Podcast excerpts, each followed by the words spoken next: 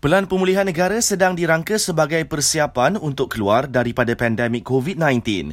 Berikut penjelasan Perdana Menteri Tan Sri Muhyiddin Yassin. Berdasarkan pada data, sains, segala persiapan yang kita sudah buat, baik dari sudut menguruskan COVID, menguruskan ekonomi, vaksinasi dan semuanya.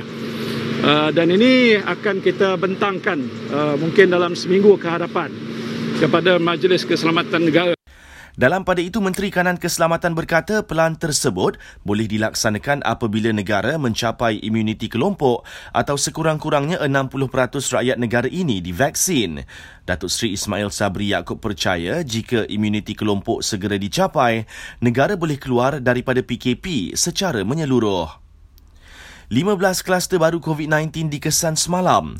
11 daripadanya berpunca daripada tempat kerja, 3 dalam kalangan komuniti dan 1 di institusi pendidikan tinggi. Kelantan akan agihkan sumbangan berjumlah 4.5 juta ringgit untuk bantu golongan asnaf yang terjejas akibat pandemik COVID-19. Menurut Exco Negeri, ia merangkumi ibu tunggal dan anak yatim yang belum terima bantuan pada agihan siri pertama lalu. Akhir sekali Jabatan Perhutanan Negeri Pahang akan mencadangkan supaya keseluruhan hutan simpan Cini Pekan diwartakan sebagai hutan perlindungan.